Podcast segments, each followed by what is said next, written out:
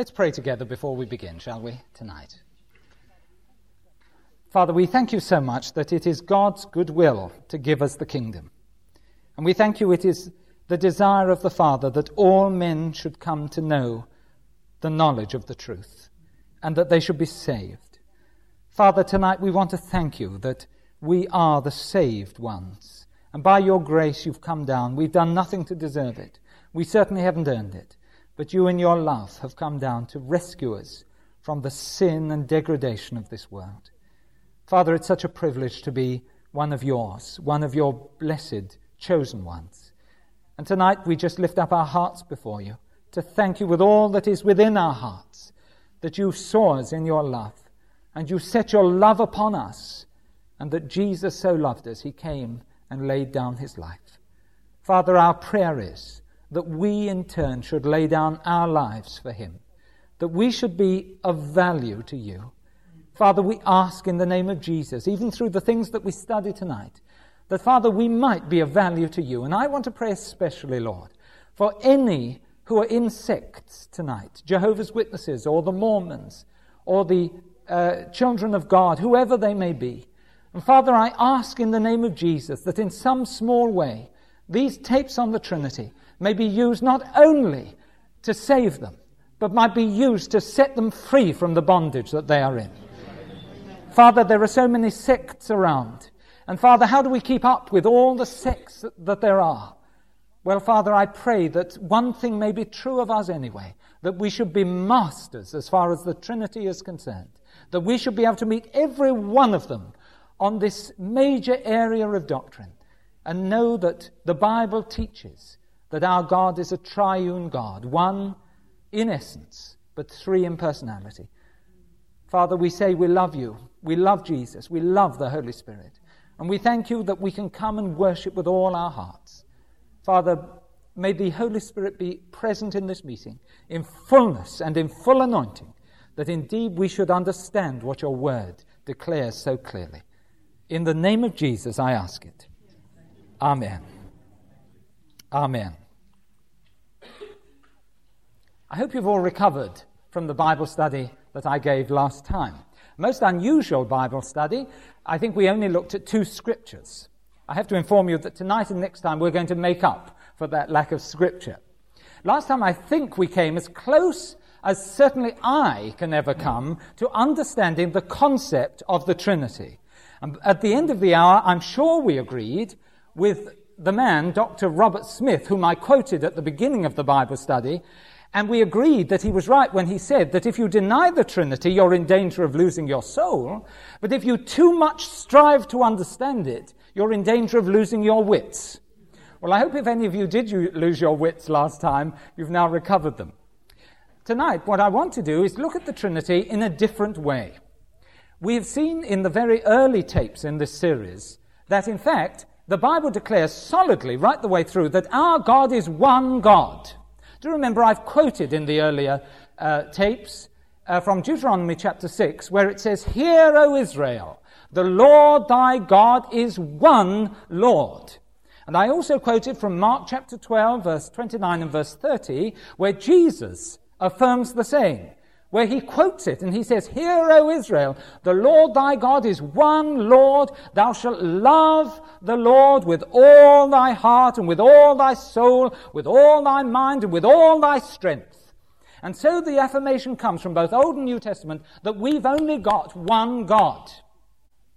Now, what I want to do tonight, next time, I want to have a look at the Bible to see whether it shows us that not only do we just have one God, but there are three personalities involved.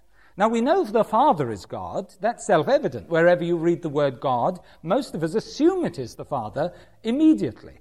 But what we want to have a look at is whether there are two other characters as well who appear in the Old and the New Testament who are also said to be divine. If we can do that, do you see, we have actually shown that the Trinity exists, even if we can't quite grasp exactly what it's like with our minds. And so tonight, I want to actually structure the Bible study and I want to speak under four main headings.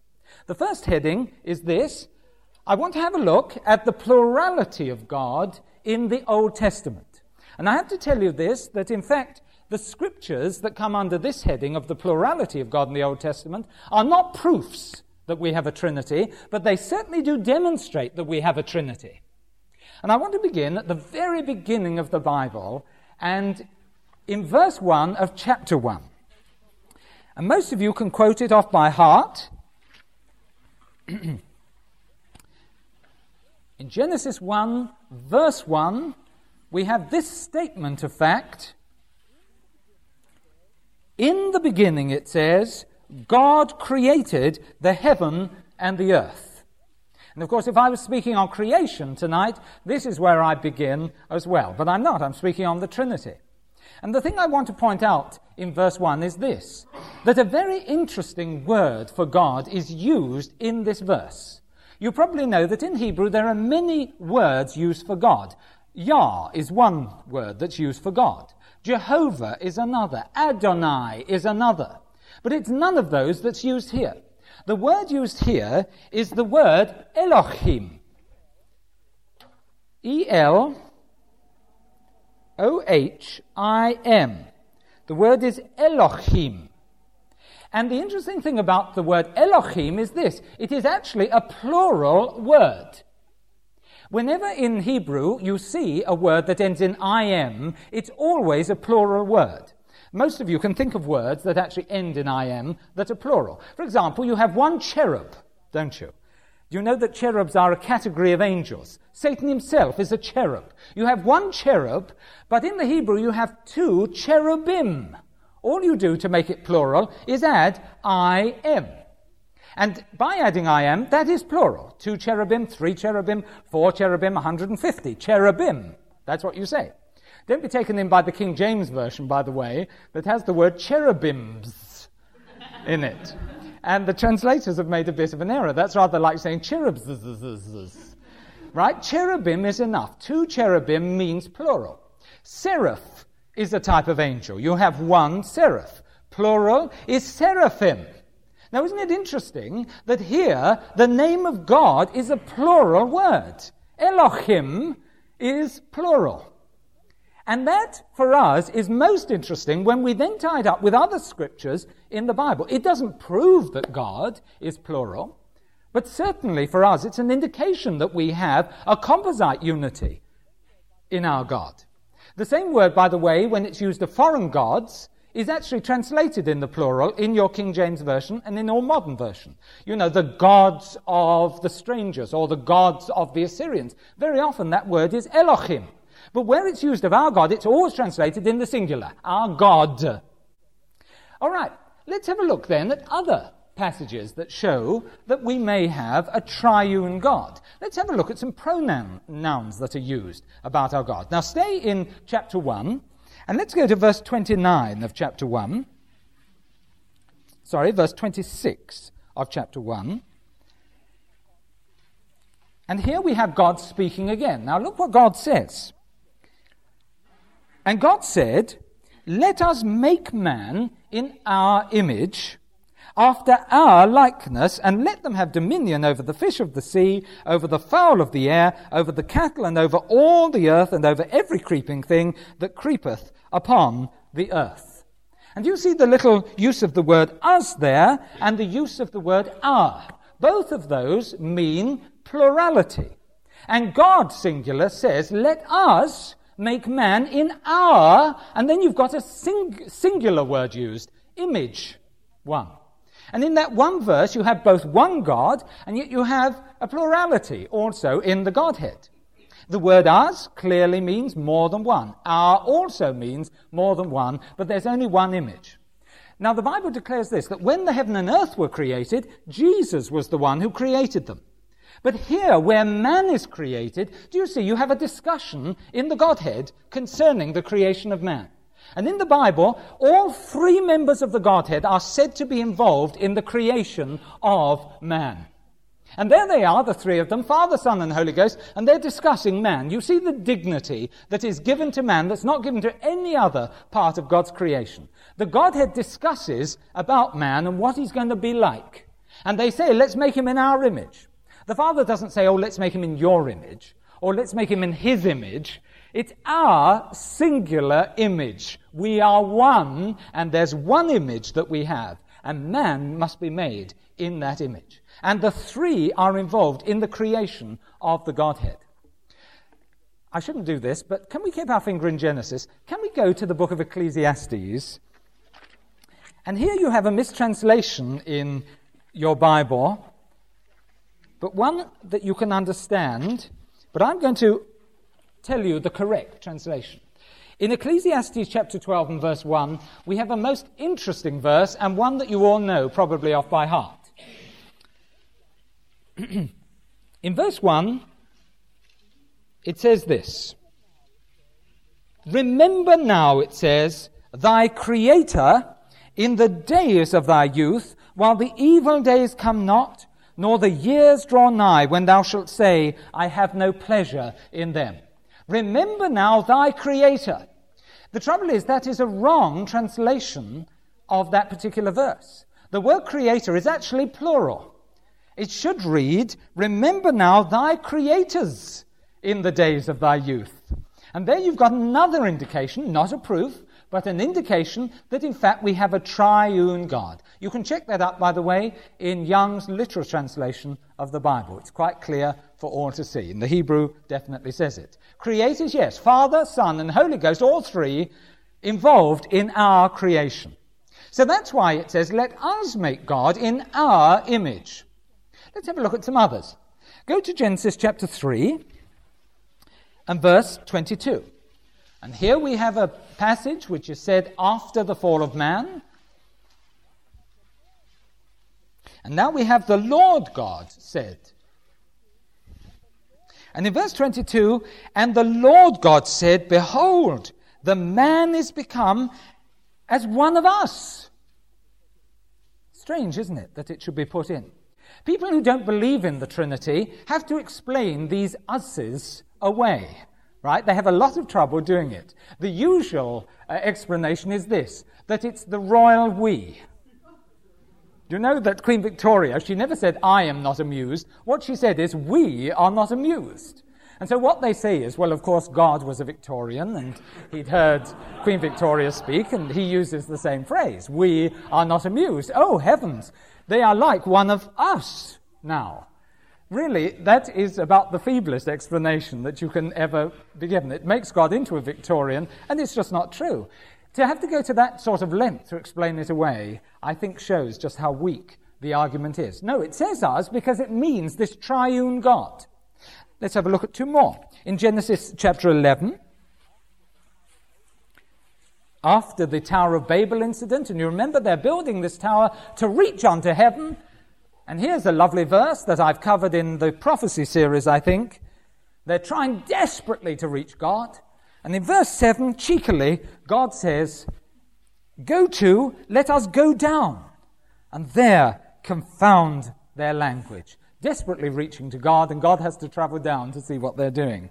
Let us go down, he says. Plural pronoun and there confound their language that they may not understand one another's speech. So the Lord, singular, scattered them. Us, but one Lord. And another very famous passage, we'll make this the last in this category, is in Isaiah chapter 6. These are all very famous passages. Isaiah chapter 6 and verse 8 and the reason I go to this one is because we can identify which member of the Godhead is actually speaking here. It's one of the few where we are actually certain which member of the Godhead is speaking. In verse 8 of Isaiah 6, you remember Isaiah's realized he's had a vision of God. He falls down, says, Woe is me. He knows his uncleanness. God then comes and purifies him, and then comes the calling of God. Verse 8. Also, I heard the voice of the Lord singular, saying, Whom shall I send? I send, singular, and who will go for us? And so one member of the Godhead is about to send someone out, but he's speaking on behalf of the other members of the Godhead. We've got a plural God, a triune God. Then said I, Here am I, send me. Now, which member of the Godhead is speaking here? Well, if you read on to verse 9 and verse 10, you have the message that is given. And the Holy Spirit here warns Isaiah. He says, The ministry that you've got is a very bad one. These people are out of fellowship, they're rebelling against me, and what I want you to do is to go and preach to them, even though they won't listen to you. And by preaching to them, I can speed up my judgment against them. Then I'll bring forward the day when they can re- return eventually to me. So it's an unenviable task that he's got. Look what it says, verse 9. He said, Go and tell this people, Hear ye indeed, but understand not, and see ye indeed, but perceive not. Make the heart of this people fat, make their ears heavy, and shut their eyes, lest they see with their eyes, and hear with their ears, and understand with their heart, and convert, and be healed. And what it's saying is this if there is a nation which is evil and against God, but not yet evil enough for God to judge it, sometimes God raises up preachers in the midst to preach the word, to cause the people to reject even more. Then his judgment can come, and the quicker his judgment comes, the quicker they'll eventually turn back to him. And that's what Isaiah's got to do, knowing they won't listen to what he's saying. Now, it's interesting because verse 9 and verse 10 are quoted in the New Testament. And in the New Testament, it tells us who was talking at this particular time. So let's just go to Acts chapter 28, where Paul finally says, Very well, he says, I'm going to the Gentiles. You Jews aren't listening, so very well, you've heard your chance. Now it's the chance of the Gentiles. And to get it over to them, he quotes those very verses from the book of Isaiah. And in verse 25, this is what it says Acts 28, verse 25. And when they agreed not among themselves, they departed after that Paul had spoken one word. Well spake the Holy Ghost by Isaiah the prophet unto our fathers, saying, Go unto this people and say, Hearing ye shall hear, and shall not understand, and seeing ye shall see, and not perceive. For the heart of this people is waxed gross, their ears are dull of hearing, their eyes have closed, and so it goes on. And that's an exact quotation from the book of Isaiah. But do you see who said it? It was the Holy Spirit who said it. So the Lord there is the Holy Spirit speaking to Isaiah at that particular time. Okay, so do you see, the first thing we have to note is that in many passages of Scripture, you have plural pronouns and plural nouns used of our one God. Now that's very strange. In fact, if we didn't have a Trinity, these would cause us a lot of trouble. I mean, who was God talking to? For example, when he decided to create man, was he talking to the animals or to the plants? What, what would it be? No, it's a discussion among the three members of the Trinity. So that's the first category of things that I want to look at. But the second category is found, first of all, in the New Testament. The second category I want to look at is this the appearances of God in the Old Testament. Now, 1 Timothy chapter 1 verse 17 is quite clear. Now unto the King, eternal, immortal, invisible, the only wise God, it says. And it states the fact that our God is invisible. And an, a person who is invisible, of course, cannot be seen by anyone. And it's with that in mind that Jesus speaks about the Father. And in John chapter 1, verse 18, if we could go there, John chapter 1, verse 18, he makes a remarkable statement. John 1, verse 18. And remember, please, when Jesus says this, he knows the whole of the Old Testament scriptures. It's all been written, it's all past history now. And he makes this statement. If you don't know any other verse, you've got to know this one because this will be the key to set everything else off when you're speaking to Jehovah's Witnesses and others. Verse 18. Look what it says. No man hath seen God at any time. Remarkable statement. No man has seen God at any time at all. That's what he says. Now, the question for us who believe in the Trinity is which member of the Trinity is he talking about? Which member has never been seen by anyone? Well, he goes on to tell you. For it says, the only begotten Son which is in the bosom of the Father, he has declared him. Who's him? Father. It is the only begotten Son who declares the Father. As Jesus said later on, he that's seen me has seen the Father. So Jesus is there to declare the Father. It is the Father that no man has ever seen. Now, that is a statement of Scripture. Can you see now that if we go to the Old Testament, if we can show passages where God was seen by men, the people who are not Trinitarians have a great problem. Because apparently God appeared to them, but it couldn't be God because no man's seen God at any time. Well, then you're left with a big problem. But if in fact we can show in the Old Testament that people did see God, then we have a major proof of the fact of the Trinity. And of course, I don't have to tell you that the problem with tonight isn't the few scriptures that I've got. The problem is there are so many scriptures that I've got. Do you know God was appearing all over the place in the Old Testament? Uh, for example, who was the chap that talked to Adam in the garden? Who was the chap who walked in the Garden of Eden in the cool of the day? Right? Who was the person that Adam had communion with every day? Well, it was God. Yes, but no man seen God. So how could Adam have done that? We have a problem. Let's have a look at a few of these scriptures and let's go through, and they're most remarkable. I think as I go through these, many of you will say, Do you know, I didn't realize before just how apparent God was in the Old Testament. Many people have the wrong idea of the Old Testament because they've never looked for God appearing in the Old Testament. Let's go to one immediately, which is found in the book of Exodus. Let's go to Exodus chapter 24. Exodus 24, verse 9. Now, this is as clear a statement as you can possibly get. Exodus 24, verse 9. Then went up Moses and Aaron, Nadab and Abihu, and seventy of the elders of Israel, and they saw the God of Israel.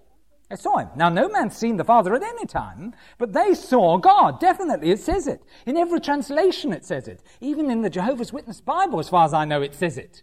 It's odd, isn't it? So here, you've got it. Remember it, please. 1 John 1.18, then turn straight away to Exodus chapter 24, and you will see one very puzzled Jehovah's Witness on your doorstep. And look what it says. And there was under his feet, as it were, a paved work of a sapphire stone, and as it were, the body of heaven in his clearness. And upon the nobles of the children of Israel he laid not his hand. Also they saw God and did eat and drink. I like the way it just throws that in. Oh, they saw God and did eat and drink. Isn't that lovely? You see, they were perfectly at home with seeing God. They were communing with him. Isn't that wonderful? This is close communion. They saw him. Who was it? It can't be the Father. No, it has to be the one who revealed God. That is the Lord Jesus Christ. And here's Jesus coming, and he starts communing with them. Moses was the man, after all, that God said he spoke face to face with. Moses was the person, and God actually discussed things with Moses, right? He actually uh, discussed his law. He explained the law to Moses. Much of what's written in the first five books of the Bible has come directly from the mouth of Jesus Christ. Did you know that? Genesis chapter 1 and 2, for example, were dictated straight from the mouth of Jesus to it. And that's why I can believe it absolutely. You see, this is a sermon Jesus preached in the very beginning of the Bible. Moses spoke face to face. I imagine that he actually said, but what about the dinosaurs? Right? Except uh, they were still roaming the earth. But that's one of the questions I would have asked if I'd met Jesus Christ at that point. Moses was used to seeing God. He'd seen him many times. Let's have a look at the first time Moses ever saw God. In Exodus chapter 3, he meets his Savior. Do you remember this comes at the end of 40 years? And he's been looking after sheep in Midian. And he tried in his own strength to set the Israelites free in the land of Egypt. And God has to teach him a lesson. And to do it, he goes and cools his heels in Midian. Many of us are just the same, by the way. We get wonderfully saved and we're really going to do the work of God. You know, wow, everything's going to go. Now, now I'm a Christian. God, I'm the chap you've been waiting for. And God says, yes, I can see the type of fellow you are. I've got just the place for you to keep sheep for 40 years. And then you go away until you've learnt that it's not by your might and it's not by your power, but it's by His Spirit that He'll do the work. And it's jolly tough, isn't it, while we're cooling our heels, learning that. And here, right at the end of the sojourn, God has to show Moses what the lesson is that he's been teaching him. And in verse 1, Moses sees something. Now Moses kept the flock of Jethro, his father in law, the priest of Midian, and he led the flock to the backside of the desert and came to the mountain of God, even to Horeb. And the angel of the Lord appeared unto him in a flame of fire out of the midst of a bush. And he looked, and behold, the bush burned with fire, but the bush was not consumed. And you see the message that's coming. You've got to burn, but not with your own energy. You've got to burn with my energy. That's the message of the burning bush. And you see here, it says, the angel of the Lord appeared. Can I just tell you now that when you read the phrase, the angel of the Lord, in the majority of cases, that is one of the titles of the Lord Jesus in the Old Testament. That is God Himself, as we'll see in a moment. The angel of the Lord appears in the bush, and if we read on, verse 3, Moses said, I will now turn aside and see this great sight, why the bush is not burnt. And when the Lord saw that he turned aside to see, God called unto him out of the midst of the bush.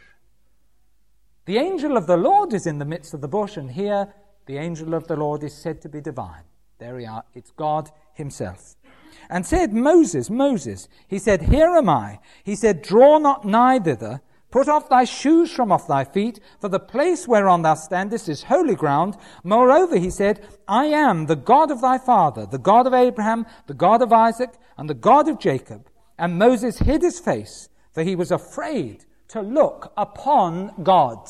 He met God face to face. And then the conversation goes on, and finally, Moses just says this, but they're not going to believe me. If I go and say, You've said all this to me, are, who shall I say has sent me? And down in, in um, verse 14, we have one of the names of God. And God, this is the God in the middle of the burning bush, God said unto Moses, I am that I am. And he said, Thus shalt thou say unto the children of Israel, I am hath sent me unto you. And do you remember, well, we'll see it next time anyway, Jesus himself claims to be I am. That's one of the titles. Well, who then did Moses see in the burning bush? God the Father? No. No man's ever seen him. No, but it was God, all right. It was Jesus Christ, the divine person, right? The second person of the Trinity. Now, there it is. I think it's worth our while just having a look at the phrase, the angel of the Lord, and seeing that that is a title for the Lord. Let's have a look at another passage in Exodus. Go to Exodus 14. Exodus 14 and verse 19. And here the children of Israel are coming out of Egypt. And Pharaoh and his armies are chasing up behind them. And you remember that God led them out as a pillar of cloud during the day, as a pillar of fire during the night. And in verse 19, we see that that pillar was an angel of God. This is Exodus 14, verse 19. And the angel of God, which went before the camp of Israel, removed and went behind them. Isn't that nice? Pharaoh's chasing up. They need a bit of a rest. So God moves from in front. The angel of the Lord moves from in front and comes behind them, right? And to the Egyptians, it was a, a darkness. They couldn't see where they were going. To the Israelites, it was light. All in the one self same cloud there. But you see, at the beginning of verse 19, it's definitely called the angel of God. But over in Exodus 13, verse 21, definitely it says it's God Himself. And the Lord went before them by day in a pillar of cloud to lead them the way, and by night in a pillar of fire to give them light, to go by day and night. And so do you see, the angel of the Lord and God are one and the same person. And when you read it, check up in the context exactly who it's talking about. Is it an ordinary angel or is it God Himself?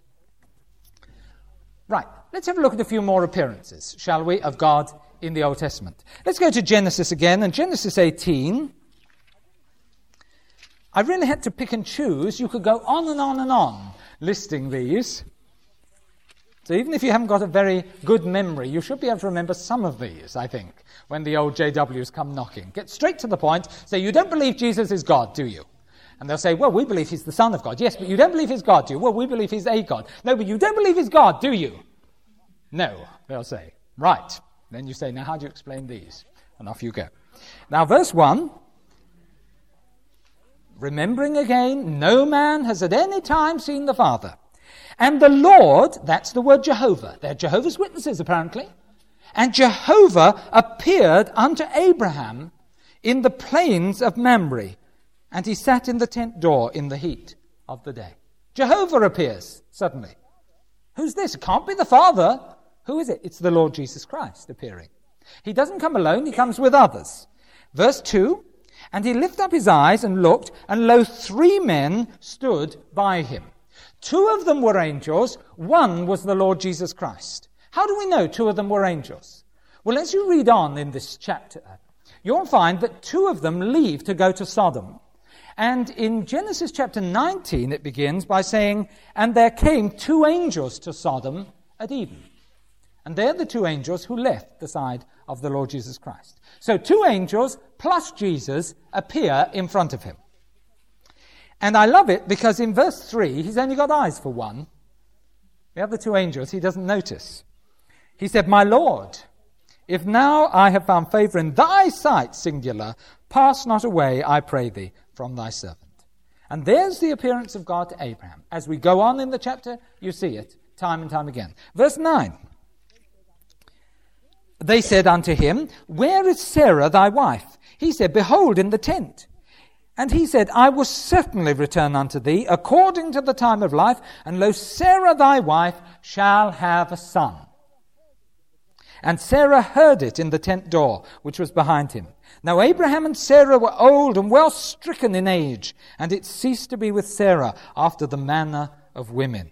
Therefore Sarah laughed within herself, saying, After I am waxed old, shall I have pleasure, my Lord being old also? And the Lord Do you see? It's Jehovah who's appeared. The Lord said unto Abraham, Wherefore did Sarah laugh, saying, Shall I of a surety bear a child, am I, uh, which am too old? Is anything too hard for the Lord? At the time appointed I will return unto thee according to the time of life, and Sarah shall have a son. Then Sarah denied, saying, I laugh not, for she was afraid. But he said, Nay, but thou didst laugh.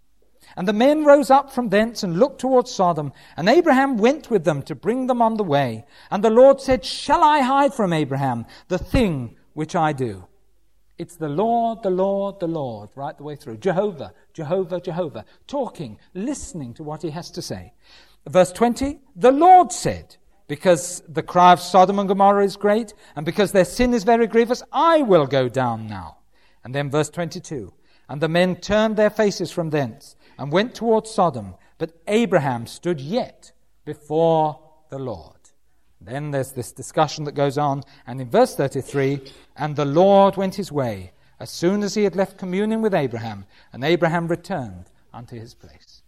Can you see these scriptures put by the side of John 1, verse 18, show quite clearly that we have to have another personality at least in our, our Godhead. And this is the Lord Jesus Christ. Right, Genesis 32. Have you wondered about this incident? In Genesis 32, Jacob wrestles with a man. Who is it that he's wrestling with?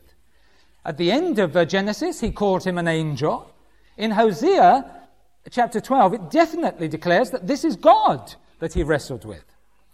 In verse 24, and Jacob was left alone, and there wrestled a man with him until the breaking of the day. That's the Lord Jesus Christ. You didn't know he was a wrestler, did you? But he is. And verse 25, and when he saw that he prevailed not against him, he touched the hollow of his thigh, and the hollow of Jacob's thigh was out of joint as he wrestled with him. He said, Let me go, for the day breaketh. And Jacob said, I will not let thee go, except thou bless me. It's a funny thing to say. He knew who he was fighting with. And he said unto him, What is thy name? He said, Jacob. He said, Thy name shouldn't be called no more Jacob, but Israel. That's a prince of God. For as a prince thou hast power with God and men, and hast prevailed. And Jacob asked him and said, Tell me, I pray thee, thy name. He said, Wherefore is it that thou dost ask after my name? And there he blessed him. And Jacob called the name of the place Peniel, for I have seen God face to face, and my life is preserved. I've seen God face to face. He knew who he was fighting with. It's God that's appearing. I think uh, one more There are plenty. He, you know, he appeared to Gideon. Let's go to Judges, the book of Judges, chapter 13, and see him appear to Manoah. Judges 13. Manoah, of course, the father of Samson. If you think you have a troublesome son, just praise the Lord you didn't give uh, birth to uh, Samson. Boy, what a fellow. Now then. and let's have a look at verse 15. And here we've got the title Angel of the Lord used again. Manoah said unto the angel of the Lord, I pray thee, let us detain thee until we have made ready a kid for thee. Interesting, isn't it? The angel of the Lord had come to say, You're going to have a kid. Now they want to give him a kid, but a different sort. Verse 16. And the angel of the Lord said unto Manoah, Though thou detain me, I will not eat of thy bread. And if thou wilt offer a burnt offering, thou must offer it unto the Lord. For Manoah knew not that he was an angel of the Lord. And Manoah said to the angel of the Lord, What is thy name? That when thou, thy sayings come to pass, we may do thee honor. And the angel of the Lord said unto him, Why askest thou thus after my name, seeing it is secret? So Manoah took a kid with a meat offering and offered it upon a rock unto the Lord. And the angel did wondrously. And Manoah and his wife looked on. And it came to pass when the flame went up towards heaven from off the altar that the angel of the Lord ascended in the flame of the altar. Remember, Manoah thinks he's speaking to an ordinary man here. Suddenly he sees him rise up in the flame of the fire. And Manoah and his wife looked on it and fell on their faces to the ground. But the angel of the Lord did no more appear to Manoah and to his wife. Then Manoah knew that he was an angel of the Lord. And Manoah said to his wife, We shall surely die because we have seen God. Now there it is. The angel of the Lord, they've seen God. Who was it that they'd seen? It was the Lord Jesus himself.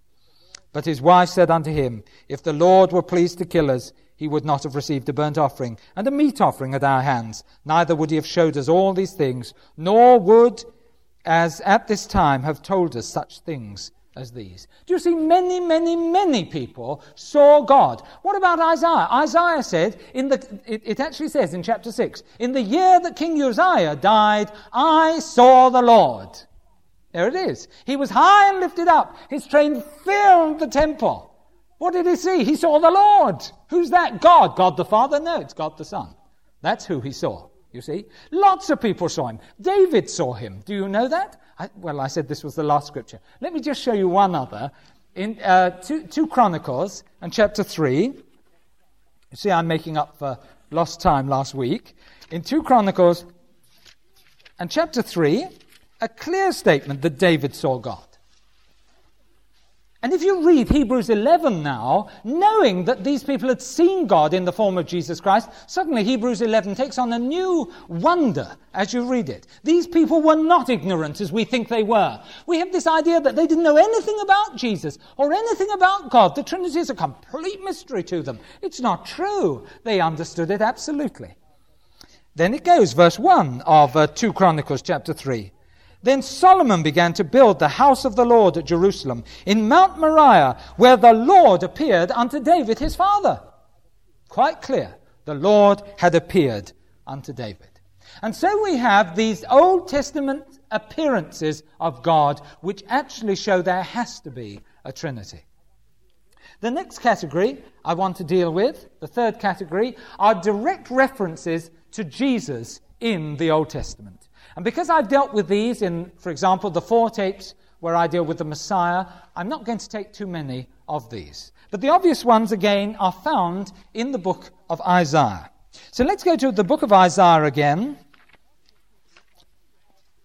After we've seen these, I'll show you how I think that some people in the Old Testament actually could guess what the name of the second person of the Trinity really was. But I'll show you that in just a moment. In Isaiah chapter 7, and verse 14, we have this very famous prophecy about a virgin conceiving. And in prophetic form, God tells us one of the titles that this young babe is going to have. And the title is very revealing. Verse 14 Therefore the Lord himself shall give you a sign. Behold, a virgin shall conceive and bear a son, and shall call his name Emmanuel, which means nothing less than God with us. Who is Jesus? Why? He's the God man. God with us. The God manifest in the flesh, as we saw last time. Now, there's a statement of the divinity of Christ. A better one, I think, is in Isaiah 9, verse 6. Can't remember if I've dealt with this yet in this series, but it's a good time to bring it in anyway. in Isaiah 9 and verse 6 For unto us a child is born, Christ's humanity, that is, a child being born. For unto us a son is given, that's his divinity. We were given the Son of God.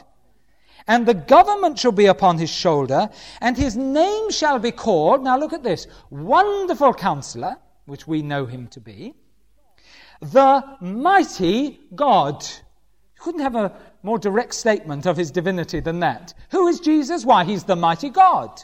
Then it says, the everlasting Father, or as you know, the author of everlasting life, literally, and the Prince of Peace. Now, if you turn to this scripture and the Jehovah's Witness is on the doorstep, he's got a problem. Um, and the way he translates it is this oh, well, it doesn't really say the mighty God, it says a mighty one who is godlike. It's convenient, isn't it? Not really God, just a bit like God. That's all. A mighty one who is godlike. And of course, you must go straight over to Isaiah chapter 10,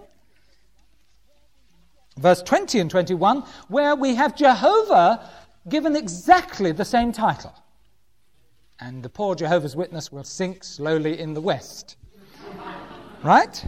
Verse 20 And it shall come to pass in that day that the remnant of Israel, and such as are escaped of the house of Jacob, shall no more again stay upon him that smote them, but shall stay upon the Jehovah, the Holy One of Israel in truth. The remnant shall return, even the remnant of Jacob, unto the mighty God and if they're right in Isaiah chapter 9, what they're saying is that Jehovah is a mighty one who's godlike. Not really God, just a little like God. Now, that's not much of a Jehovah's Witness. All right? But there you've got the statement. Well, these are direct references to the Lord Himself. There are plenty of others. Do you know that you can go through all of the scriptures that relate to Jesus being the Messiah, and many of them say that the Messiah will be God Himself? I think we'll have a look at one of them right? You can look up the others for yourself. In Jeremiah 23, you've got a beautiful statement of it. Jeremiah chapter 23. And in verse 5, it's definitely talking about the Lord Jesus Christ. You can see that it's as clear as a bell. Jeremiah 23, verse 5. Behold, the days come, saith the Lord, that I will raise unto David a righteous branch. Now, who's this? It's Jesus Christ, who was going to sit on the throne of David forever and forever. A righteous branch, and a king shall reign and prosper, and shall execute judgment and justice in the earth. Who's that? King Jesus. That's who it is. Verse 6 In his days Judah shall be saved, and Israel shall dwell safely. These days are yet future. And this is his name whereby he shall be called the Lord, that's Jehovah, our righteousness. Jesus is Jehovah. It's a statement of fact right there. All right, so do you see there's a whole category of scriptures that deal with the Messiah that also show that the Messiah, who is Jesus, is definitely divine. Do you know you can actually see what his name was going to be in the Old Testament? In the New Testament, we read that his name is Jesus. And Jesus is the great Greek word for Savior. Now, there is a word very like Jesus in Hebrew, right? Joshua is related to it. It's the word Jeshua, right? Y E S H U A, Jeshua. And Jeshua is the Hebrew word for salvation. The trouble is, in the King James Version of the Bible, and in most of yours, wherever you get Jeshua mentioned, it's always translated as salvation. Here it is Jeshua. Jeshua. You can see how Joshua is related to it. And that means salvation. But if you, in fact, take away the word salvation and put the word Jeshua back in, it's rather interesting how it seems to relate to several New Testament passages about Jesus. I'll give you one of these again, and you can use your Young's Analytical Concordance to see the others. Go to Isaiah chapter 12, and this is beautiful. Isaiah chapter 12, and we sing this Behold, God is my salvation. Except salvation is Jeshua. Now, Isaiah 12, verse 2 Behold, God is my Jeshua. Reference to Jesus. I will trust and not be afraid, for the Lord Jehovah is my strength and my song. He has also become my Jeshua. This is the Word made flesh. Right? There he is. My Jeshua. And this, verse 3 Therefore with joy shall ye draw water out of the wells of Jeshua. Lovely, isn't it? And doesn't that remind you of the words of Jesus in John chapter 7, verse 36, and that, that type of area in John 7, where he says, If any man thirst, let him come unto me and drink. And the promise is that he that drinks of me will never thirst again.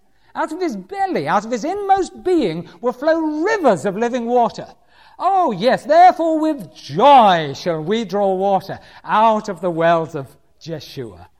That's our Savior, Jesus Christ. Now, that's what that's a reference to. Do you see, all of these are indications of what his name uh, might be in the Old Testament. So, there you've got the third category then of things I want to cover, and that is direct references to the Lord himself. The fourth category is really a miscellaneous category. It's other scriptures that show definitely that there is a Trinity. And one of the most convincing is found again in the book of Isaiah. So let's go now to Isaiah and chapter 48. And this is one passage in the Old Testament where all three members of the Godhead are mentioned together. And the reason people don't realize that this is a Trinitarian passage is because they never locate who is speaking. You have someone called I or me. Now, who's I or me in the passage? And that's why we're going to begin in Isaiah 48 and verse 12. For we locate here that it is a member of the Godhead who is speaking. It is God Himself talking here. And in verse 12 of Isaiah 48, he says this Hearken unto me, O Jacob, and Israel, my called. That's God talking. You are my chosen ones, you are my called ones. I am He. I am the first, I am also the last. Now, where do we see that? In the New Testament, that's one of the titles of the Lord Jesus. I'm the first and the last, the Alpha and the Omega. There's Jesus. Then it goes on. Verse 13 Mine hand also hath laid the foundation of the earth, and my right hand hath spanned the heavens. When I call unto them, they stand up together. That's God talking, it's not Isaiah. Fancy Isaiah saying that, I've spanned out the heavens. You know, when I call to them, they stand up all together. Can't be Isaiah. It's definitely God talking here. All ye, assemble yourselves and hear. Which among them hath declared these things? The Lord hath loved him. He will do his pleasure on Babylon, and his arm shall be on the Chaldeans. I, even I, have spoken, says God. Yea, I have called him. I have brought him, and he shall make his way prosperous. Then, verse 16 Come ye near unto me, hear ye this, he says to the Jews. I have not spoken in secret from the beginning, from the time that it was. There am I. And now the Lord God and his Spirit have sent me. Beautiful, isn't it? Now, can you see the reference? You've got three people mentioned at the very end of verse 16. You've got the Lord God mentioned, you've got His Spirit mentioned, and you've got me mentioned. And we've already located that me is actually uh, God Himself. So we've got three people. You've got God, you've got God, and you've got His Spirit. Who is it? The person speaking is the Lord Jesus Christ. The Lord God here is the Father, and His Spirit is the Holy Spirit. Now, that is one of the plainest statements of the Trinity found anywhere in the Bible.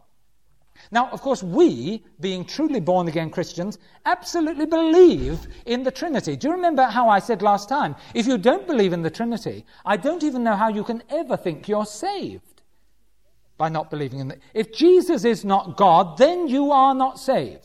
Now, if there is no Trinity, do you see you have an awful lot of scriptures here that you have to explain away in a certain manner? And I would think that it's easier for me to give a talk on the Trinity, which is self evident when you see these scriptures, than for a Jehovah's Witness person to go through and try and explain all of these away. If he manages to do all of these, I've got an equal number, right, that we can also turn to. It goes on and on and on. Does the Old Testament tr- t- uh, teach the Trinity? Yes, it does, and very firmly so indeed. Very firmly indeed. God appears constantly right here. By the way, who was the man who appeared to Joshua outside the gates of Jericho? Do you remember? Joshua thinks he's the leader of the army of God. And he meets a man, he says this Who's, Are you friend or are you foe? Right? He says, I'm the commander around here. Fancy that. And this, suddenly Joshua, who thought he was the commander, suddenly meets the one who is really the commander. And then the man who is really the commander says, and by the way, you better take your shoes off. Right? The ground on which you're standing is holy ground. Who was it that he met outside the gates of Jericho? I'll tell you who it was. It was the Lord Jesus Christ. And Jesus appeared to him, and Jesus told him what they were going to do. You see, Joshua was busy working out a battle campaign oh, well, we're going to build some battering rams and we're going to come running in, you know, and we're going to smash these walls down. And the Lord Jesus Christ just says, excuse me, we've already got the battle tactic. Thanks ever so much. Actually, what they did is like a neutron bomb in reverse. You know, a neutron bomb kills all the people, but the buildings are still standing. Well, what God had inventing there was a neutron bomb in reverse. All the buildings fell to the ground, but the people were left, which is nice, isn't it? And what was the plan? Just march around in silence several times. Then all of a sudden, when I give you the command, shout, and the walls will come tumbling down. That's good. Who invented it? It was none other person than the Lord Jesus Christ himself. And you see, therefore, when Jesus speaks in the Gospels and talks about Abraham and talks about Moses, he knew these people intimately. He'd met them, he'd talked with them. Of course, he, he was the one. Do you remember when the woman is brought to Jesus who had been found committing adultery? And do you remember they all want to stone her? And do you remember Jesus goes down and he starts writing in the sand? We don't know what he wrote, but I tell you what I think it is. I think it's a reminder to the people around that he was the one who wrote the law in the first place. That's what it's saying. Whose finger was it that carved out the law of God on that rock face? It was Jesus Christ himself. And here are these Pharisees and Sadducees and all the other people coming to tell him what the law says and how the law should be applied. And Jesus just fingers the sand to remind us all he was the one that wrote the law in the first place. Jesus is in the Old Testament and very clearly. And every time he appears, he's divine. The Holy Spirit is in the Old Testament, and every time he appears, he's divine. There are three people who are divine God the Father, God the Son, God the Holy Spirit. But they're not three gods, they're one God. Next time, I'm going to counter that incredible charge that Je- the Jehovah's Witnesses make. Have you heard them say this? There is no reference at all in the New Testament to the Trinity. They are so wrong that it might take me an hour and a half next time to actually deal with some of the scriptures. For tonight, let's just end in Numbers chapter 6, and we'll take this as a blessing. Here is one of those passages where we have three mentions of God. Again, it reminds me of Isaiah chapter 6 with the angels around the Lord who is exalted with his train filling the temple. And the angels say, Holy, holy, holy is the Lord God of hosts. Heaven and earth are filled with his glory. God the Father's holy. God the Son's holy. God the Holy Spirit is holy. And here's the blessing of God to be given upon the people of Israel. In Numbers chapter 6, verse 24, and take it for yourself even tonight. Look what it says. The Lord bless thee and keep thee. The Lord make his face shine upon thee and be gracious unto thee. The Lord lift up his countenance upon thee and give thee peace. Isn't that lovely? Father, Son, and Holy Spirit, they are all going to bless you. So receive a treble blessing in the name of Jesus for tonight. And next time, we'll be looking at the New Testament scriptures. Father, we just thank you so much, Lord, that you open up the Old Testament to us, that this book is not closed, but according to Deuteronomy 29 29, these are the things that belong unto us and to our children forever. These things are not secret. The secret things belong unto you, but these are for us and for our edification. Father, I pray in Jesus' name that we should receive such a revelation of the Trinity through these things that, Father, we should never doubt again, but know of a certainty that Father, Son, and Holy Ghost are our God. Our God is one, one in essence, three in personality. Oh, Father, in Jesus' name, just bless us all as we leave this place. Amen.